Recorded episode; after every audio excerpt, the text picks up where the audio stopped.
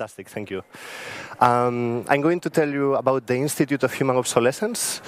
It's an initiative on which we are exploring the future of labor in a society that more and more tends to automate both forms of manual labor, so everything that involves human moving or producing mechanical things, but also, I think there's a problem with the sound.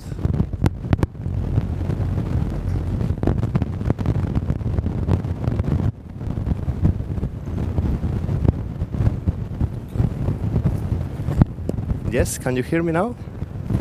Yes? Okay. Okay, I start again. So I'm going to tell you about the Institute of Human Obsolescence. It's a project I founded in 2015. I work with other collaborators from the fields of, of economics, of activism, of data research, um, and other kinds. You can check most of them in the website, speculative.capital. And we are researching the future of labor in a society that more and more tends to automate both forms of manual and intellectual labor. And what do we mean with, with obsolescence? We're meaning the, the transitional period on which more forms of labor are starting to be replaced by forms of technology, by algorithms, and robots. For example, one case is with the taxi drivers. I believe all of you are familiar with the strikes and, and the movement of protests of taxi drivers against Uber. This is a protest in, in Germany. Um, it becomes quite tangible when we are thinking in the disruption that these new forms of innovation are provoking in the taxi industry. So for taxi drivers, it becomes relatively easy to map what is the problem that is disrupting their, their industry and, and what are their demands. Of course, we can question whether it makes sense to have human drivers driving cars, or is, if it makes much more sense and is more safe to have robots or algorithms uh, driving cars. But to, to kind of look at the future of this problematic, I see that this is just a short term problem. What is actually happening is that very soon the self-driving car will replace both the traditional taxi drivers and the Uber drivers. But when it comes to build a political positioning in, in how to, to approach to approach this change in a way that actually benefits and, and, makes it in a sustainable way, it becomes much more difficult to, to protest, for example, against automation. You are not protesting against a particular company or a particular set of private interests, but you are more or less discussing about a phenomena that is happening society-wide. Of course, we can also discuss what is the role of all the Uber drivers right now, not just replacing traditional taxi drivers, but at the same time also building the data sets that are training the self-driving car. So in a way, you can look at it as if they are not becoming obsolete, but they are just becoming the architects of their own obsolescence by every time a Uber driver is producing data about the way they drive, they are just building self-driving systems. So I'm going to tell you now about the first project that we did in the Institute of Human Obsolescence. This was from 2015. It's called Biological Labor. In biological labor, we hire human workers to wear a bodysuit that harvests their residual body heat. All of us now are just wasting, you can say, our body heat, and this suit harvests it to produce electricity that runs a small microcomputer, a Raspberry Pi, that is producing cryptocurrency. The workers sign a contract and start working in working shifts in these working stations in periods of one, two, and three hours. And this was a way for us to question and challenge what the future of work might be in a society in which human labor is no longer required. Of course, this will also create new forms of inequality. As for example, as a taxi driver, I know more or less that if I start working at 8 and I finish at 9, I know that my salary is going to be the same at 9 than, than at 8. But when you are working just producing cryptocurrency with your body heat, you know how much you are producing at the beginning of the working shift, but that amount is changing at the end of your working shift. So this form of work just poses new models of inequality and dependency on a market that is very much speculative. As I guess by now all of you know, the cryptocurrency markets are very much based on the speculation, and the value is just constantly shifting. So if we will develop forms of labor that depend on this, we will also replicate and implement new models of inequality to be implemented in how we approach work. At some point in the institute, we started to think, okay, is it really that we are becoming obsolete, or is it that we have started to produce new forms of labor? Is it that we all have become 24 7 workers producing data in every step we do? So we started to understand the production of data as a form of work. Since the moment that you wake up and open your phone until the time that you go to sleep, and during your sleep, certain times, you are producing data. More and more, more parts of our life are becoming datafied. We are producing more and more data points in every aspect of our lives, and this data has a value. This data is being exploited for economic and other purposes. So, in, in, in this situation in which we are producing something of value, we are the only ones who are actually not benefiting or not even having ownership of, those of this production of work. So in 2017, we created this installation. It's titled Data Production Labor, on which we are trying to reveal this invisible labor that we are producing in, in our everyday life activities. This was when the installation was first presented in the Glassroom of Tactical Tech in London. And the installation asks you to perform a working shift. There is no sound? No sound again.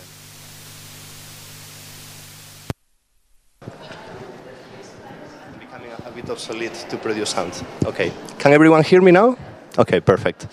So, in data production labor, we invite the participants to perform a working shift of two minutes, on which they just have to lay down their phone and scroll down in their social media feed. And this is a way to reveal that we are not just producing data when we create content or like something on Facebook, but the simple fact of scrolling down in your timeline is already producing information of what kind of speed you are scrolling, what kind of attention you are producing, or in which posts you stop or which ones you just scroll fast. The installation also uses a system of facial recognition that is able to track what you are seeing in your screen and what is your visceral response to that content. So these platforms can understand that when you are looking at a particular content, you are getting this kind of reaction in your face. At the end of the, this working shift of two minutes, you receive a receipt that tries to suggest that you should demand ownership of this production of data that you have been performing, and it invites you to demand from these companies the ownership of this production. So, until now, I hope that you have been following me. We have not become obsolete, but we just have become invisible workers. And this is something that is happening in an ever increasing path. So maybe some of you are wearing a Fitbit that is tracking the amount of steps that you do. This is also being used by insurance companies to save the policy that they are giving to you. And more and more and more aspects of our lives are becoming data points. So it's not a form of work that we are producing nine to five, but something that is becoming a complete, non-stop, invisible, by now, working shift. In 2017, last year, we started to discuss okay, if the production of data is work, how are, going, how are we going to, to, to reclaim the ownership of this production? And is it data something that we produce in an individual level, or is something that we produce collective? If we are speaking about big data, we are not speaking about individuals producing data, but we are speaking about collectives of people. I think recently there is finally a lot of discussion on whether we should approach how, how to gain ownership of our data. There are approaches that suggest that we should approach data as individual property, as something that perhaps you can sell or trade with. Well, we think that will be the wrong approach. That will just create new models of inequality and perpetuate the existing system of living in a very much individualized society while we can actually have the potential now to have a more common approach to this production. So we started the Data Workers Union. The Data Workers Union aims to be a political initiative that tries to demand the ownership over the production of data, not just for individuals, but collectively. Um, just to give you a few examples of the exploitation of your production of data, is all of you, are all of you familiar with the CAPTCHA system of Google? Like every time that you have to prove that you are not a robot, and you have to choose a few images to maybe map this is a traffic sign, this is a human, and this is a car. This is presented to us in the narrative that you are just proving that you are not a robot. But what you are actually doing, you are training artificial intelligence systems of image recognition for Google. A year ago, Google sold this technology to the US Department of Defense to be used in the drone program. So try to think for a second that every time you are filling one of these CAPTCHAs, you are being complicit in the killings of innocents of the drone program in Yemen, Syria, or other countries. The exploitation of your data is being misused for purposes that, first of all, we did not give consent, but we were not even aware this was a program that was sold secretly to Google a year ago, and we just got to know about it two months ago because of a leak of information. And a case that by now I think all of us are familiar is Cambridge Analytica, who also profited and exploited our production of data for political manipulation purposes. Cambridge Analytica just shut down a couple of days ago, by the way. Something that makes sense, but it shouldn't be the only one. And these are just two examples of military and political manipulation exploitation, and we have thousands of examples on how our data is being exploited for economic purposes. Um, okay, I'm fine with time. We have organized already assemblies of the Data Workers Union last year in Buenos Aires, in the Netherlands, and just last month in Italy. We think that this is a common quest, what we are in now. And in the panel yesterday on, on digital colonialism, I mentioned how we have one great example of how the whole of the collective of human society can build a project together. And that was the Linux kernel.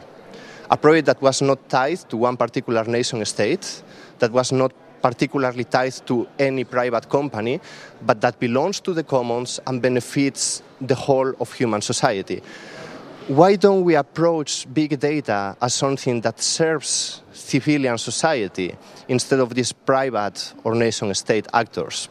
This is one of the main questions that we are discussing now. Who should own this production of data? For which purposes? What are also the limits between big data that we collectively produce or my personal data? Is it the same to speak about the data I produce or the data of a rock, of a light? These are questions that right now are intrinsically and urgently important. Let me give you an example of what I think might happen in a few years. Right now, we are discussing the business models of Google, Facebook, and so on as if they are just selling advertisements. Okay? What is actually happening, the end business model of these companies is to build AI services.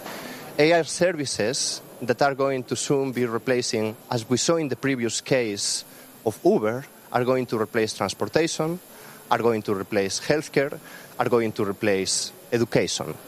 So, are you going to put the labor that you invest in producing data for these companies? Are you going to let that very company control the education that you have in your democracies? Um, Imagine also the context of having companies mainly based in the US creating educational models for Guatemala, for Brazil, for Spain, or for many other companies. Do we want to live in a society in which a few private actors are controlling not just our social media platforms, but the whole of our public infrastructures? And this is what might happen very soon if we don't gain ownership over this production of data. That these companies will shift from providing the so called free services, that is actually not a free service, but it's just a tool of exploitation to extract data from us. And that will just lead into the creation of AI services that they will then jump to sell to municipalities, to public institutions. They will go to Spain, to Portugal, to Greece, and say, hey, you have this completely broken economical system of education, and Google might offer a fantastic, cheap, automated solution to provide education for the whole of society, and states will be just forced to adopt these systems in order to compete with the global, global conglomerate of, of state competition. So, what kind of alternatives we have? We can either take the approach of China, that, for example, is independent from the US imperialist vision of the GAFAM. So China does not rely on Google, does not rely on, on Facebook. They have their own ecosystem, but this is kind of leading them into just creating their very own monsters on which they are independent from the US, but they are just becoming amazingly invasive tools of surveillance. And if you look into projects like social credit system, are becoming tools of massive society control. So can we change from giving our data for private corporations to having states controlling this data, or we might just go from one evil to another one? What we propose to overcome this scenario is that citizens should own their data. And citizens should also commonize this data. We, of course, have to still develop new visions, new methods, new technologies that separate what kind of data belongs to a sovereign individual and what kind, what kind of other data should be commonized and be serving for the common good. Because we can have a, a health uh, sector that is owned by the people, that it serves, by the, it serves the people, or we can have a healthcare system controlled by private corporations on which we highly depend, on which we do not have any control, and on which the countries, and in this case the US, that own these companies, will implement new models of digital colonialism, just implementing everywhere the kinds of model that they want. Now, to keep it short, I hope we have some time to, to still take some questions. And if you are interested in the project, in the Data Workers Union, in the Institute, please write us an email and get in touch with us. And I will be happy now to take some questions. Thank you.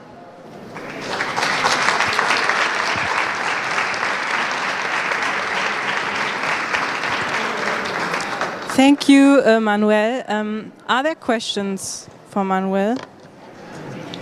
Somebody? Yeah.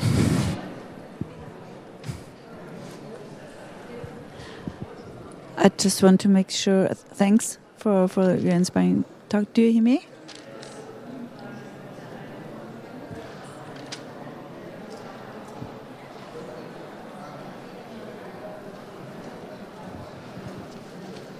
Do you hear me now? Okay. So thanks again for your inspiring talk. And um, I have a question towards the first project, uh, whether I understood it correctly. So you're using uh, body heat to create energy, which is being used for mining uh, cryptocurrency. Okay, thanks. Okay. It's very interesting, like that. So you, um, uh, the second question to that is: so you run a pool? You run a Yes, precisely. So um, the three workers that are participating are connected to a pool, so they are mining collectively uh, for the pool. That that also creates interesting dynamics. So, for example, every individual worker does not produce enough value to even receive the cryptocurrency. Just when you commonize this production, it becomes something of value. That you can see it as a metaphor of how it works with big data. Like the data that each of us produce individually does not have any value data just becomes valuable when it's aggregated together, and then we can make sense and we can make value out of it. Thank you. Any more questions? Yeah.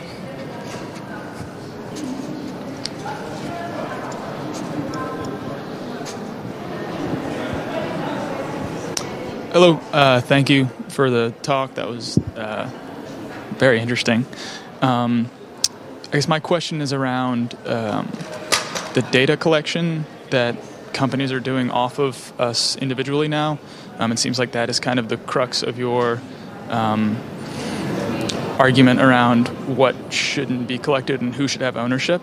Um, so I guess I kind of see that as in the past, uh, the way we as individuals spent our recreation time was not collected by the companies that we were giving that to and now companies are able to collect that data, and they're um, that's another uh, form of revenue for them.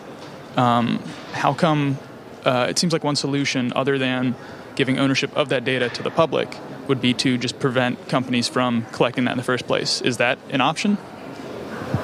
Yes, of course. I think it, it should belong to us that decision. First of all, these companies are enforcing on us what kinds of data that we produce. So, for example, Google might be enforcing that we are all now producing geolocation data for Google. But if we as citizens will decide what kind of data we are collecting, we can produce and collect data that is beneficial for citizens. So if Google arrives to a new city and decides to collect data so they can better target advertisement for tourists, this does not necessarily benefit the people that lives in that place, but benefits capital. So to regain ownership not just of the data that we produce, but of the very production and the means of production of this data, means that we will have also the right to choose which kinds of data we want to produce and which kinds of data we do not want to produce. So this is why I speak not just about capitalizing the data that we produce, not just about getting an economic benefit of the data that we produce, but gaining ownership and therefore control. So, for example, the Data Workers Union demands an end of the exploitation of data for military purposes, as we saw in the case of Project Maven. This is a form of data exploitation and slavery that first of all we are not even aware that is happening these companies are trying to just hide it from us and that i believe many of us will highly disagree of this data to be produced so indeed we have to we have to develop a new vision a new imaginary of what does it mean to live in a society on which as you pointed out more and more of our daily life activities are producing data what is the result of that in the larger picture of things. Any more questions? Yeah. Thanks a lot for this uh, inspiring speech and shocking um, information. Did you already also think about uh, the moment when, when all of uh, our data, human biological data, is measured and this somehow the world has been measured, the biological world, by these corporations. Uh, where will the value of classical labor lie? Is this something your, your institution is also mm-hmm. looking to, to this perspective? Thank you. Yeah, that, that's a very question that we are, we are trying to tackle right now because. I mean, right now we are speaking about the value of our data as if it's something incredibly valuable, that also con- can give us a lot of power if we regain the control over it. But h- humans, in combination with technology, and, and, these technologies are just growing in this way because we believe that through technology we can better understand the world and we can better understand ourselves. And we believe that that will lead to great improvements in human society. But indeed, what is the value of the production of our data when enough data has been harvested about humans. Humans are quite repetitive animals, like we very much repeat the same tasks, follow the same patterns. So there will arrive a point on which these conglomerates will have harvested enough data about human behavior. In that moment, the data that we produce might not be as valuable as it is now. So we might actually, if we don't take an urgent call now regaining this ownership, we might lose an opportunity on which we cannot even uh, demand the ownership of our production of data as a strong political tool because it's meaningless already. So this is a question that perhaps now we are in the last time on human civilization on which we can regain still control of the future of technological progress by regaining control of data, but in a few years this might change. Um, one more question, yeah.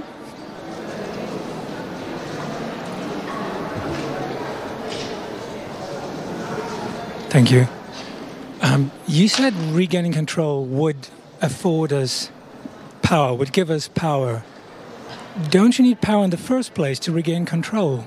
So I still don't quite see what, let's say, the second step would be in trying to regain control of data. I, I can see the call but now what? How are we going to make it happen? Thank you. Mm-hmm. I absolutely agree with you. Like, we do not have yet the power to build control. We do not even approach this as a political struggle. And, and this is also, I think, why as an artist I'm trying to create new imaginaries that are also political imaginaries, as in the case of the Data Workers Union, because this is not going to happen magically we are not approaching the question of the ownership of data as a thing that the international left is discussing everywhere, but we are just starting to grasp the political implications of these dynamics. So it's perhaps important to mention that perhaps we should not regain control of data, we should gain control of the data in the first place because we never had it before. It has from the very beginning started to be in the hands of these companies, but we just now start to glimpse the very dangerous implications of it. So we need new visions, we need new political platforms, political initiatives that build that kind of power and agency that you are speaking about in order to gain this data ownership. Okay, uh, thank you so much, Manuel.